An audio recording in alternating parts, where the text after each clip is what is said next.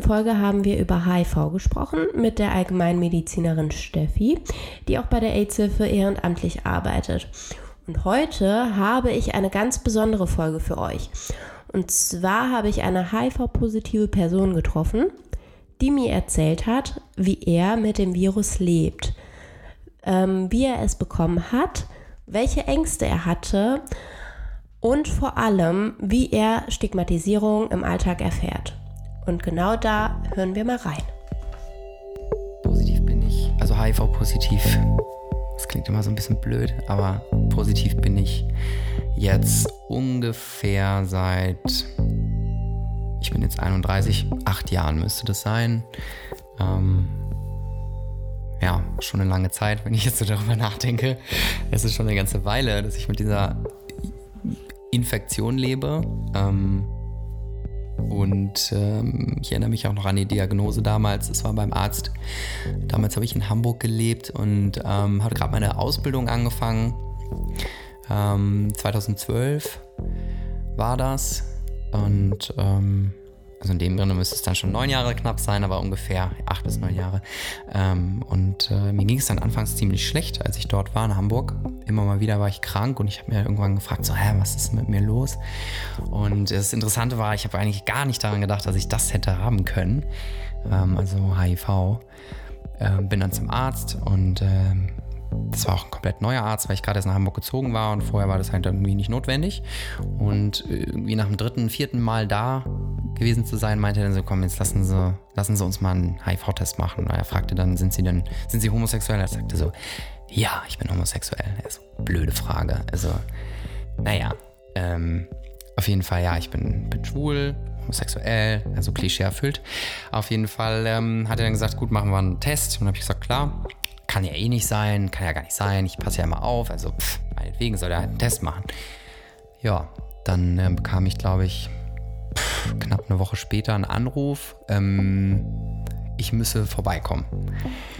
Ja, und ab dem Moment war es dann, dachte ich mir so, okay, warum ruft er mich jetzt an? Das ist irgendwie ein bisschen komisch. Da hatte ich dann schon so ein bisschen Muffensausen. Aber ich habe es mir, in dem Moment dachte ich mir so, nee, ach, kann es ja nicht sein. Was man halt so tut, wenn man Dinge vielleicht eventuell nicht wahrhaben möchte. Man, man, man verleugnet sie erstmal. Und dann war ich beim Arzt, bin dort angekommen. Und äh, interessanterweise war das wohl ein kleinerer Arzt irgendwie, glaube ich, weil ich hatte es im Gefühl, sobald ich in diese Tür kam, dass alle wussten, was, was Sache ist. Scheiße, der arme Junge, so jung, äh, und dann so eine Diagnose und dann kam der Arzt und wollte mich ein, reinrufen und in dem Moment wusste ich, okay, der wird mir das jetzt sagen, dass ich positiv bin. Ich habe es in seinem Gesicht gesehen. Kann man jetzt im Nachhinein natürlich sagen, das habe ich mir nur eingebildet, aber ich habe es da in dem Moment gewusst. Ähm, saß dann in dem Arztraum und dann sagte mir ganz einfach, ja, hat sich hingesessen in seinem weißen Kittel, ganz klischeehaft und sagte dann, Sie sind HIV-positiv. Dann habe ich ihn angeguckt dann habe ich angefangen zu heulen, ähm, weil, ja, was gehen dann da für Gedanken durch den Kopf? Witzigerweise dachte ich in dem Moment wirklich, ohne jetzt Leute nicht lachen, ich werde sterben. Ähm, weil klar, als schwuler Mann beschäftigt man sich natürlich normalerweise damit, aber man denkt trotzdem, sein Leben ist erstmal vorbei. Also einmal dachte ich erstmal wirklich, ich muss sterben. Halt auch im Sinne von sterben, weil was denken die Leute? Was sage ich meiner Familie? Ähm, wie gehe ich damit um? Ich werde nie wieder einen Partner finden. Ich werde nie jemanden finden, der mich liebt. Ich werde nie jemanden finden, der. Ich werde nie jemanden finden. Punkt, Punkt, Punkt, Sternchen. Also, das waren die Gedanken, die binnen einer Millisekunde auf einmal, alle auf einmal durch meinen Kopf geschossen sind. Und da blieb mir eigentlich gar nichts anderes übrig, als Lust zu heulen. Das habe ich auch gemacht. Und ähm, ja, das erste, was mir dann Gedanken war, halt, ich muss irgendjemanden anrufen, irgendjemandem davon erzählen. Ich war total erschüttert, total fertig. Der Arzt hat auch irgendwie gedacht, oh Gott, was sage ich dem jetzt oder was mache ich jetzt? Er wusste auch gar nicht mit mir umzugehen, weil ich halt losgeflennt habe. Ähm, der kannte sich, glaube ich, auch nicht wirklich aus. Er war kein Facharzt, ein Allgemeinarzt und hat mir auch nicht wirklich ähm, das Gefühl gegeben, ich ähm, kann mich besser fühlen, als ich tat in dem Moment. Also er wusste selber nicht, wie er mit der Situation umgehen sollte. Meinte halt nur, ich müsste zum Facharzt gehen und hat auch direkt irgendwie mir gesagt, wo ich hin soll. Ähm, Daran erinnere ich mich nicht mehr so genau an das Gespräch danach mit ihm. Auf jeden Fall bin ich gegangen und auf der Straße direkt habe ich dann meinen damals besten Freund angerufen, zumindest von dem, wo ich dachte, es wäre mein bester Freund. Ich war halt leider in der Situation auch ziemlich alleine, weil ich bin in eine Stadt gezogen, wo ich niemanden kannte. Ähm, also war es ziemlich schwer eigentlich auch, weil ich musste komplett alleine mit da, damit zurechtkommen, keine Familie wirklich. Damals war ich zerstritten, äh, keine Freunde und den Freund, den ich angerufen habe, da war leider das Problem, der war auch total überfordert. Ähm, dem habe ich das erzählt. Ich war total aufgelöst am Telefon, habe eigentlich nur. Also, ich meine, ich will mich jetzt nicht lustig machen, aber im Nachhinein ist es ein bisschen witzig. Ähm, ich habe halt wirklich geschluchzt, wie in so einem Film, und der hat eigentlich erstmal gar nichts verstanden, was, ich, was er von mir will. Und dann habe ich ihm das halt gesagt. Weil ich konnte es gar nicht aussprechen. Also das auszusprechen, ich bin HIV-positiv, das ging irgendwie gar nicht. Also habe ich gesagt, ich wurde positiv auf HIV getestet und habe da drum herum geredet. Ähm, und er so, wie? Was? Wie bitte? Und ähm, war total überfordert, wusste gar nicht, was er sagen sollte. Und es hat mir auch überhaupt nicht geholfen, weil er wusste gar nicht, was er, was er tun soll. Ich habe dann aufgelegt und von da an habe ich von dem auch nichts mehr gehört. Das war schon ein bisschen traurig. Ja, da war ich also in Hamburg, in einer großen Stadt und musste damit alleine leben, irgendwie mit, dem, mit dieser Diagnose zurechtkommen, äh, zurechtzukommen. Also erstmal bin ich zur AIDS-Hilfe gegangen. Das weiß ich noch. AIDS-Hilfe klingt erstmal voll gruselig. Ich finde, das sollte man eigentlich mal persönlich finde ich, man sollte das ändern, umändern, diesen Namen AIDS-Hilfe, weil AIDS-Hilfe gleich aussagt, man hat AIDS.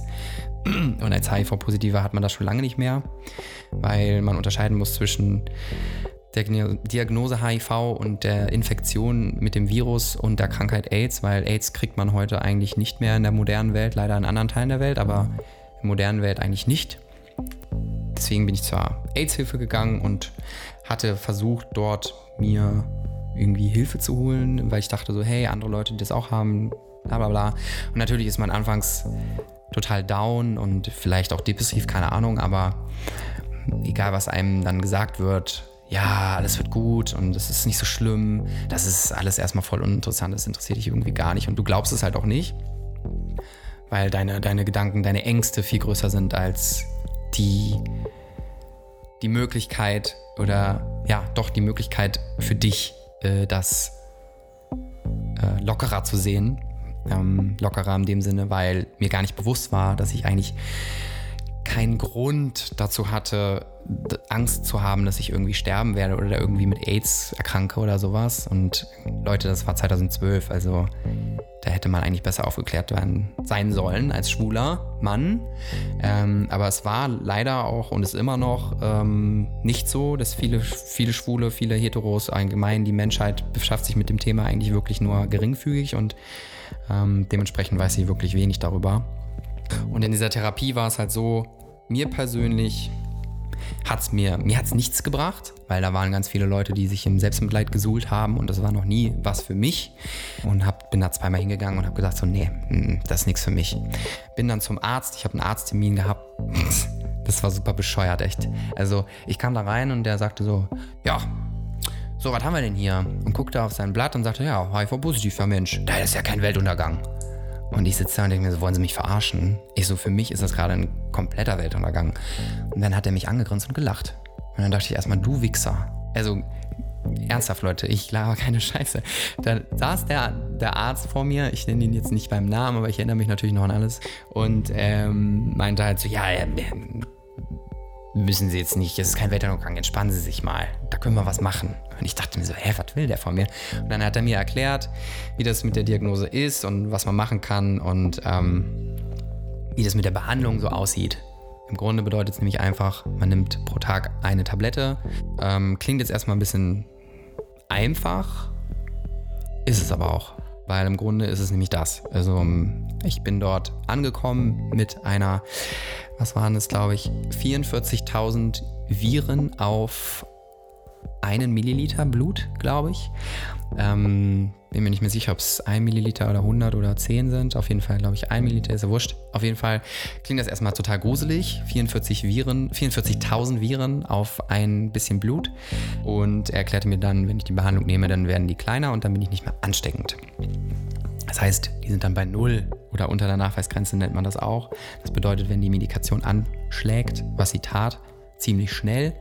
Ich war, glaube ich, nach zwei Wochen auf Null. Dementsprechend nicht mehr ansteckend. Ist eigentlich ziemlich simpel und einfach zu erklären und die Menschen glauben ja sonst auch an die Wissenschaft und an die Medizin, aber wenn es ums Thema HIV geht, hey, siehe da, haben die Menschen ein Problem. Ähm, Stigmatisierung ist ein Riesenproblem. Ähm, zu diesem Thema bedeutet, es ist unglaublich schwierig für mich, einen Partner zu finden. Das muss ich sagen. Partnerschaft allgemein, ob jetzt ein hetero, bisexuell, was auch immer, schwul, bla bla bla, ist für jeden sowieso schon schwierig. Aber das HIV macht es auf jeden Fall noch schwieriger. Und ähm, stigmatisiert wird man ständig. Ich höre Sachen wie HIV-Schlampe, HIV-Hure, HIV-Nutte, solche Sachen.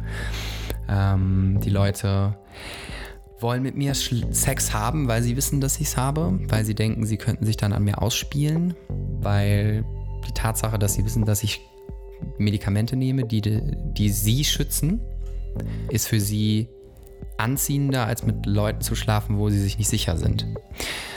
Dementsprechend ist man auch noch ein, witzigerweise, schlimmerweise ein Sexobjekt. Also man wird sexualisiert, obwohl man HIV hat, was total schräg ist. Das ist dann oft ziemlich schwierig. Ähm, man wird von Schwulen, explizit sehr viel von Schwulen diskriminiert. Es wird über einen gesprochen. Leute wissen über dich Bescheid, ohne dass du sie kennst. Es hat sich halt rumgesprochen, ähm, weil das Thema HIV kann niemand für sich behalten. Das ist das, was ich in Erfahrung gebracht habe. Also, wenn man es jemandem anvertraut, es wird erzählt. Weil es ist wie mit einem Unfall auf einer Autobahn. Man kann nicht weggucken. Ähm, und das ist leider halt auch irgendwie ein Problem. Die meisten Menschen in meinem Umfeld allerdings gehen sehr gut damit um. Also Freunden, denen ich es erzählt habe, die sind erstmal interessiert, äh, machen sich erstmal Sorgen, äh, denken irgendwie so, mein Gott, oh je.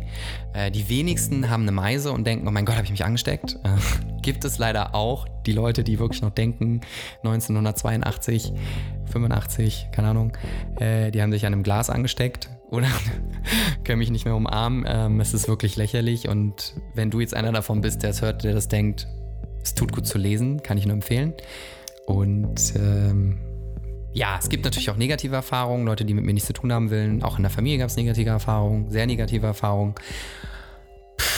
Und was ich, was ich eigentlich als Empfehlung mitgeben kann, ist die, dass, ähm, ja, als Tipp, man muss sich erstmal bewusst werden, dass man als Mensch nicht weniger wert ist. Also das war etwas, was ich anfangs brauchte für mich, also für mich selbst es für mich selbst auszumachen. Ähm, ich hatte keine Hilfe, ich hatte niemanden, der mir geholfen hat. Ich habe das mit mir alleine ausgemacht, aber das kann auch nicht jeder. Ich bin ziemlich gut darin. Wenn du das nicht kannst, empfehle ich dir auf jeden Fall, vertraue dir jemanden, dich jemandem an. Geh zur Selbsthilfegruppe. Nur weil das für mich nichts war, ist es nicht, dass es für dich nichts ist. Ähm, es tut gut zu wissen, dass es andere Menschen gibt, die so sind wie du, wenn man es hat, weil man sich da nicht alleine fühlt. Und du musst dir bewusst werden, dass es ein Teil von dir wird. Weil das Virus kannst du halt nicht wegradieren. Es ist, es ist in deinem Körper, selbst wenn es unter der Nachweisgrenze ist, bist du HIV-positiv. Das bedeutet, es ist ein Teil von dir, es gehört zu dir. Damit solltest du dich zum ja, schnellstmöglich abfinden. Das ist mein Tipp, weil sobald du es für dich erkannt hast, dass, dass es klar, es ist nichts Gutes, es ist aber auch nichts total Schlimmes. Also man muss sich halt bewusst werden, dass es halt nun mal nicht weggeht. Und du musst dich damit arrangieren. Und solange du das nicht hast, wirst du auch nicht mehr glücklich werden. Das kann ich dir versprechen. Ähm, also musst du das, wohl oder übel. Und das bedeutet für dich stark zu sein, sehr stark. Und du musst, du wirst konfrontiert ständig damit. Du, du wirst ständig daran erinnert.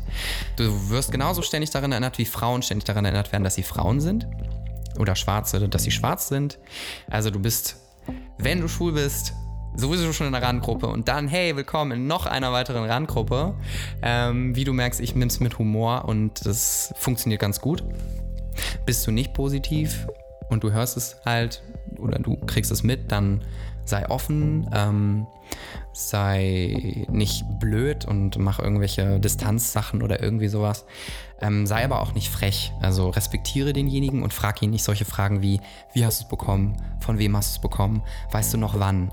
Ganz ehrlich, das ist ultra, ultra privat. Das fragt man niemanden. Das ist vielleicht super interessant, dieses Thema, aber fragt das keinen Menschen, der dir erzählt oder der dir sagt, du bist, äh, dass er HIV-positiv ist. Das ist, wäre so ungefähr, als fragst du deine Mutter, wann sie ihre Jungfrau, äh, Jungfräulichkeit ähm, verloren hat und wie sie das hat.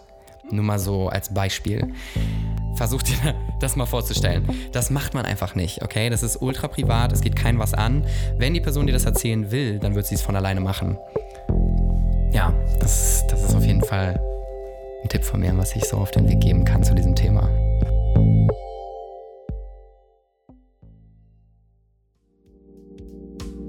Ich hoffe, es hat euch gefallen.